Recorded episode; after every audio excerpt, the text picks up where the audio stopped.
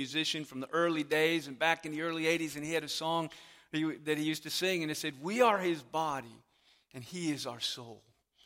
You know, and there's something right about that, that if we are the body of Christ, the spirit that animates us and gives us life is the spirit of the living God present in us individually, but also present with us corporately. When Jesus says, When two or three are gathered, I will be there with you, it's not that He's not with you individually, but it is a promise that there is a unique presence in our assembly when we are the church, the assembled ones.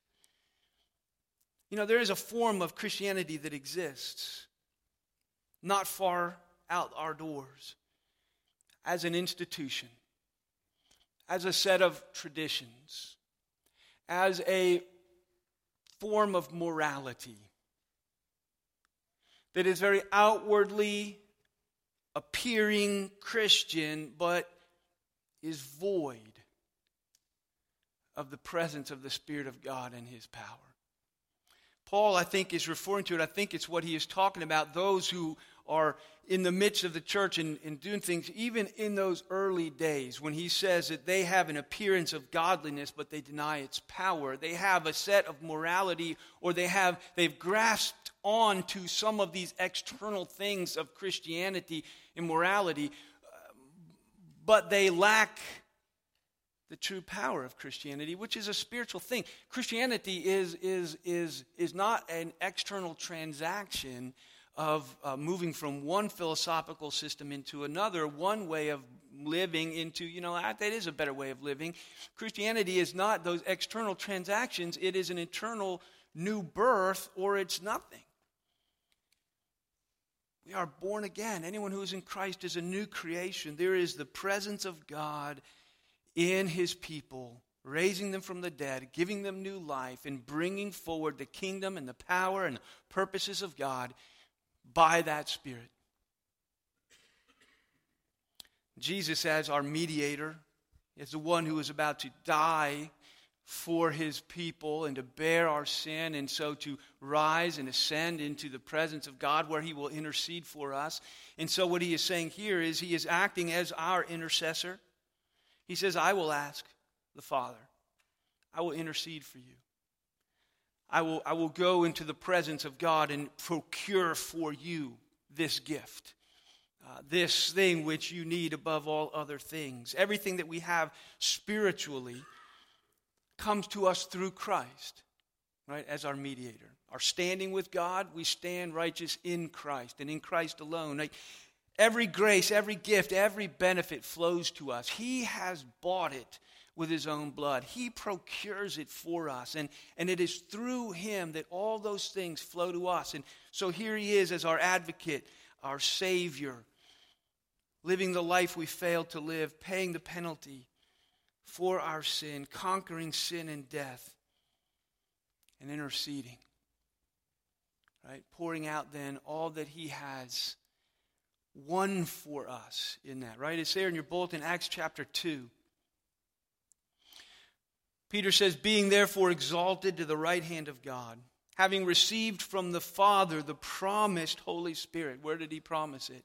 Well, among other places besides Joel, uh, is John 14. You know, he received from the Father the promise of the Holy Spirit, and he has poured out this that you yourselves are seeing and hearing. And this is the day of Pentecost when, when the manifestations of the Spirit were quite visible to the crowds. And the Spirit of God was doing things in their lives in a unique way here in this, this advent of his, his outpouring. But we see that it is as Christ is exalted at the right hand as our intercessor, as the mediator of this new covenant, having received from the Father this, this Spirit, he says he pours him out into the lives of God's people. He brings the spiritual reality as Jesus ascends, the Spirit descends with, with everything spiritually true and real that we could hope for or experience. The Spirit brings, causing us to be born again, creating a new creation in whose holy presence in the lives of God's people begins to change us. Jesus says he will ask And he will give another helper who will be with you forever, the Spirit of truth. I want you to take the Spirit of truth and put that in a little box and file it because a couple of weeks from now we're going to come back to that uh, and give a whole week to, to, to some of that because he expounds on it as he goes on from here. I want to stick with this. He says, I'm, gonna, I'm going to give you another helper. Now, many of you have heard sermons on this, and I don't want to belabor it, but it is truly important. And if you don't have this foundation laid and you're thinking about the Holy Spirit, let me try and lay it again and make sure that it's there. And when he says that I'm going to send to you another helper, the word there for helper is paraclete. There was a time, again, in certain circles, that word is really important, and you may have heard it. When I came to Christ in the Pentecostal church. It was during the early 80s, you know, it was the late 70s, early 80s, that the charismatic movement kind of blew through all the mainline denominations. The local bookstore in New Jersey, where I was living at the time, was called the Paraclete. Right, the Paraclete, that, that word is, is, is very important. In some translations, it's helper. Some translations, it's comforter. Other translations, it's the advocate. Advocate is a very strong meaning for that word, someone who is an advocate for you. In First John, when it says that if anyone does sin, we have an advocate with the Father. You know, this helper who stands for us. We have an advocate with the Father, Jesus Christ the righteous. So there's a strong sense of, of advocate, but it also means uh, comfort, help someone who's on your side, someone who encourages, someone, in fact, the literal meaning can be someone who comes alongside. So if you got to go to court, you don't go to court alone, you call your lawyer. And he, he, someone who comes alongside and goes with you and advocates for you, someone who is on your side, strengthens your case, helps you in your weakness, comforts you in your affliction, Maclaren there in your bulletin, the second point, he says he is one in, in any circumstances, by his presence, he makes strong. One who makes strong, who comes alongside with what you lack, with what you need. Is it comfort? Is it encouragement? Is it joy? Is it peace? Is it rest? Is it understanding? Is it wisdom? Is it guidance? Is it grace? What is it that you need? It is the presence of the Holy Spirit who is our advocate. Jesus says, I will send another helper to you. And so it is crucial to know and to rely on the person of the Holy Spirit, who is the very presence of God in the soul of man. This is Trinitarian Theology 201. Remember a couple of weeks ago we were doing some of those earlier passages we just looked at where Jesus says in verses 7 through 11, he says, If you know me, you know the Father. If you've seen me, you've seen the Father. My words are the words of the Father. My works are the works of the Father. The Father and I are one. Right? And so that's Trinitarian theology number 101, where Jesus begins to open up this, this understanding of who God is. And Jesus says that that he and I are one, and I'm not the Father, and the Father's not the Son, and yet his words are my words, and his works are my works, and you know, we are one. And now he says, and I'm going to go to the Father, and as I go away, I'm going to send to you another helper. Another helper, another advocate. You know, it's interesting as you go through the passage, it is very particular that every, every pronoun that refers back to the helper to the Spirit of truth is masculine. Right? And you look in verse 17, he says, Even the Spirit of truth whom the world cannot receive, but it neither sees him nor knows it, no, neither sees him nor knows him, but you know him, and he will dwell with you, and he will be in you. Right? Personal pronoun, you know, the Greek has the ability to use a neuter. A neuter is, you know, neutral, it's it. You know, when I'm referring to the pew, I call, you know, it. Sit, sit in it. Sit in the pew. It. It has the ability to refer impersonally, but it but Jesus never, not once, Paul never, as far as I can tell, and I've, I've looked at it a fair amount, none of the gospel writers, neither Jesus nor any gospel writer, refers to the Holy Spirit as it, ever. Always Him. He. The Spirit of God is, is a He, He's a person. Not only the pronouns that he uses very personal, but all the activities of God uh, uh, that he does are, are personal activities, and they are the activities of God and the activities of Jesus, right? He is the one who you will know him. Right? And he will, if you look through the passages, he's going to help you or advocate for you. He guides you, he teaches you. And the list goes on of the things that the Spirit does, which are personal. And not only are they personal, but they are very much like Jesus. And that's where this word, another helper, is really important. Um, it's not just this helper and this advocate that God is giving, but he's another one. And so you got to ask yourself, well, who's the first one?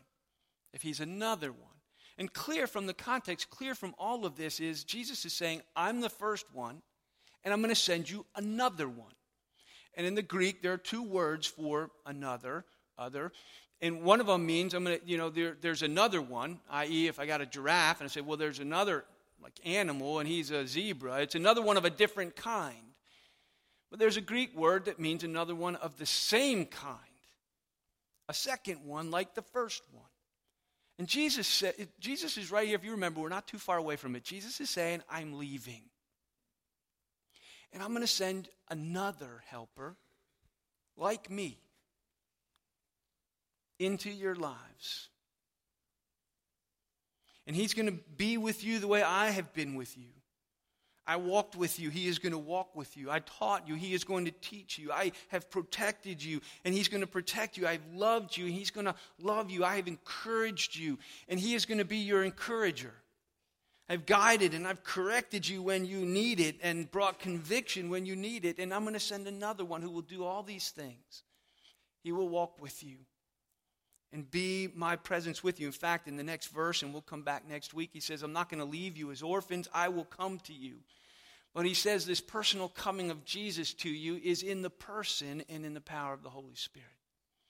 And the thing that we see is the Spirit is, is, is not the Father, the Spirit is not the Son. The Spirit is like Christ and will fulfill the role of Christ. He is a He, He is another divine person. And so we at Trinitarian Theology 301 is Father, Son, and Holy Spirit. Three distinct persons, three divine persons who are one and to do one work and who work together to accomplish all of God's purposes. They are one essentially in power and glory and in every way and in some way that I cannot explain to you this morning is that the Spirit is a person. Now we're tempted to call him it. There are, there are reasons we shouldn't do it though. Here's the thing if, some, if I were talking to you or I was in a circle of folks and talking with you and I kept referring to you as it, you know, well, it keeps talking right? And it, it keeps butting in, or it is, you know, it's going to go downtown this afternoon, and you know, you would, you don't, that you just don't do that. There are images in the scripture. The Spirit is often described as a mighty blowing wind, or he's described as a fire that falls from heaven, or the fire that burns in our bones, you know, or there is uh, this well of, of living water that springs up. There are these impersonal images that are sometimes used, and so we are tempted to say it, but that, that is not proper. Jesus refers to himself as a door, a light, a vine but he is preeminently personal. And the fact that he has those functions or those things help us to understand him, you know, doesn't depersonalize him. And so the Spirit is, should not be depersonalized. There are some good illustrations, you know, from um, one I've heard often is electricity. I mean, I've heard this illustration, and I like it, and then I don't like it. You know, I like it, and I'm like, but careful there, right? I like it because there is this there is this truth about it. You know, it's like just like you would plug in your computer to the wall and, and power flows into the computer and gives it life and the ability to do all kinds of stuff that it, it couldn't do without that flow of power.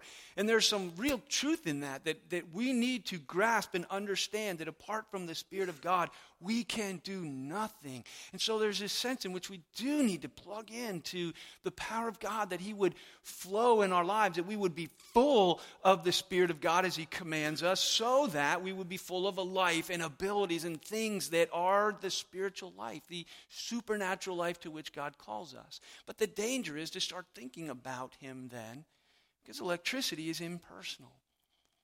And in the spiritual life, in the spiritual world, it is preeminently a person who comes into our lives, a person like Jesus. You know, the other one I've heard is the Star Wars, the Force be with you. There is this force. Use the force, Luke. You know, as you, and there's part of me that says, you know, yes, we must, in a sense, awaken to and rely upon the power of the Holy Spirit. Now, the, the force in the whole thing is impersonal. It's probably closer to Buddhism, but, but there, is, there is something that it's pointing to. Let me, let me just then bump down and give you a handful of quick applications.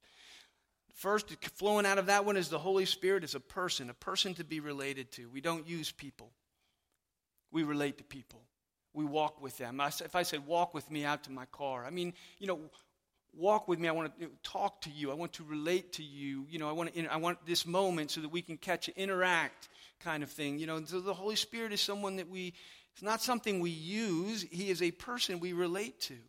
I use my toaster. The Holy Spirit is a person. And He's not just any person, He is in every respect the Lord one to be listened to and loved and obeyed. The Holy Spirit also, the second thing is, will never leave you nor forsake you. And I love Jesus says, I'll ask for another, the Father, and He will give you another helper who will be with you forever. In other words, I'm leaving, and, and my work and my task has been temporal and, and it had a, you know, a beginning and an end, and I'm leaving you. But He says, you know what? I'm going to send you another helper, another one like me, only this one, he's not going to leave you ever. He will be with you forever. Right? Till as Jesus goes, you know, I will be with you even to the end of the ages. I will come to you and I will not abandon you. I will come in the person of the Holy Spirit. You will not be forsaken. You may grieve the Spirit. You may quench his fire. You may cause that fire to burn low by your disobedience that fire is never extinguished. He will never leave you, never forsake you. He is the very life of God and the soul of man. And with a fresh breeze of repentance, that fire can be fanned to flame and that life renewed in us, his fullness to return. And I believe his, his presence is one that we can existentially know and experience. I think that's what he's driving at in 17. And I know I tread on ground that with Presbyterians we start to get a little, again, weak in the knee, maybe a little quavery. And what, is it, what does that mean? But I believe when he says to them, look, the world cannot receive him because it neither sees him nor knows him. Right? They can't receive him because they're spiritually blind and they are dead to the spiritual things, but not so with you.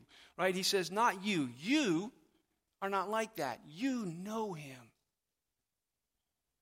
And he dwells within you. And he is with you. I think there's something very real and powerful there. The world can't see. Unless a man is born again, he cannot see the kingdom of God. But you know him and you do see the kingdom. You do see the spiritual realm with a sixth sense, a spiritual life that is birthed in you. And the presence of God spiritually comes to live in our experience. Now, I want to say very quickly, while I think there's a true experiential component, you know, to this, to this Christian life, I, I want to say very quickly that, that it is, we must be careful not to trust in our feelings. And usually in the circles that I run in, that we run in, as soon as you start talking about the, the Spirit of God, the presence of God, and something that you can experience, they say, now, wait, wait, wait, be careful. Don't trust in the presence of God. Don't trust in your feelings. I'm 110%. You know, we don't, we don't, we don't know we're saved because I have these feelings. You know, I don't know that God is with me because I have feelings. I don't know. I know He's with me because He said He will never leave me nor forsake me. My certainty is in His Word. I trust in Christ and I trust in His Word and I trust in His promises and I trust in all that He has given me and not in any experience. But that doesn't mean experiences aren't real, true, and proper to the Christian life. And that He, by His grace, and at times does, dwell in you and remain with you in ways that we can know. When I come visit you at the hospital, if you're sick or you're struggling or you're suffering, infallibly, one of my prayers for you will be that you would know God's presence and His love for you. That He would, that he would speak His love to your soul. Right? That He would make His presence felt. That you would know that you know that you know that He is with you. 2 Corinthians 13, 14, Paul says this there in your bulletin. He says, The grace of the Lord Jesus Christ and the love of God and the fellowship of the Holy Spirit be with you all. The grace of the Lord Jesus, in which we trust with all of our heart and soul. The love of God, which is poured out in the giving of the Son and the Spirit. And the fellowship of the Holy Spirit. The fellowship, the communion of the Holy Spirit, who is now God with you, God in you, God walking with you a living personal presence, a powerful wind, a flowing stream, a fire in the soul. So let me just say, and I'll wrap with this one genuine growing Christian life then is the fruit of this fellowship with the Holy Spirit. The genuine Christian life flows like a spring of living water within from the presence and power of the Holy Spirit. Galatians 5:16 Paul says, "Walk by the Spirit and you will not gratify the desires of the sinful nature." Are you struggling with sin and struggling and not fulfilling the purposes God is calling you to? He says, "Here's the answer. Walk by the Spirit. Trust in the Spirit, rely on his strength, call out to him." 1 John 4 4, John affirms and, and assures us, He who is in you is greater than he who is in the world. This is just what Jesus just said. You will know him, and he will dwell with you, and he will be in you. And this one who is in you, he is the one, the only one, who is greater than the powers that be within this world and in your own flesh.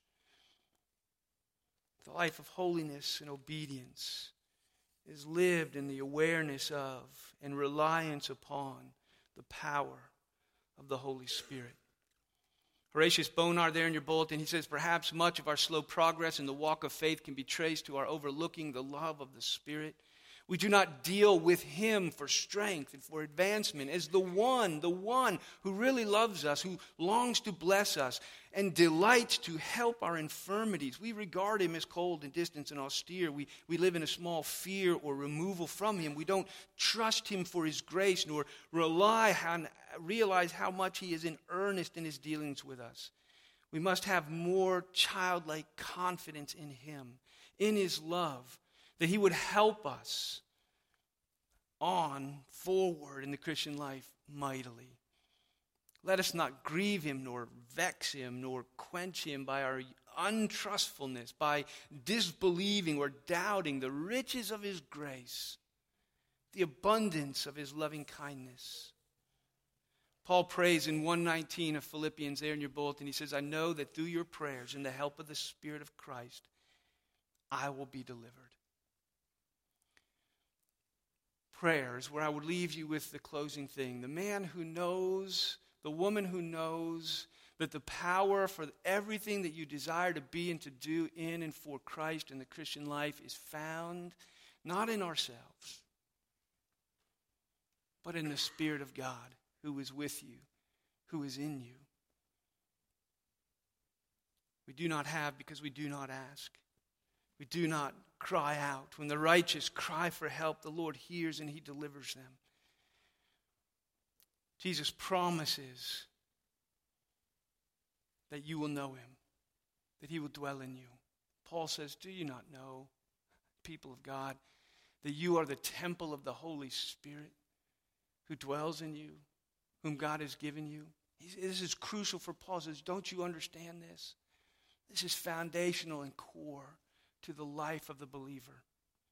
He invites us to a living awareness, a real communion with one who is like Jesus, who will never leave us nor forsake us, who will walk with us, and whose walking with us sets us free and empowers us to not gratify the desires of the sinful nature, but sets us free to be all that He calls and designs for us to be. Pray with me. Father in heaven, we cry out this morning. You have said that for one who would ask from you of the Holy Spirit, that you are like a good father who knows how to give good gifts, and for us who cry out for this gift of the Spirit, you promise to hear. We long to be full of your, your Spirit. We long to be enabled where we are weak, comforted where we are sorrowing, encouraged where we are beaten down. We long to be peaceful where we have been disturbed. We long to be alive where we are drifting into deadness. Oh, would you light a fire within us by the presence and power of your Spirit that would indeed be that life of God in the soul of a man or a woman in us. We ask it in Jesus' name. Amen.